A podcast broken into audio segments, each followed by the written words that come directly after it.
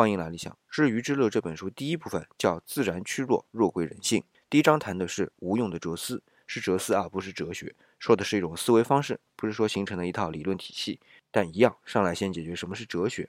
而王老找到形而上学这个词，他很形象地描述了哲学它的位置。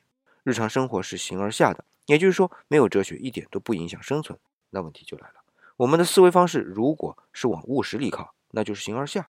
那真正的形成哲学，哲思是要往务虚里靠的。西方的哲思一上来就是和生存不相干的，而东方则相反，处处都体现出实用性，孔子墨子都逃不开。至于像公孙伦这样的名家，也是实用性的辩论，就更不用说纵横家法家了。末了，文章的观点是，哲学作为从神学到科学的过渡阶段，需要大视野，而大视野就需要距离。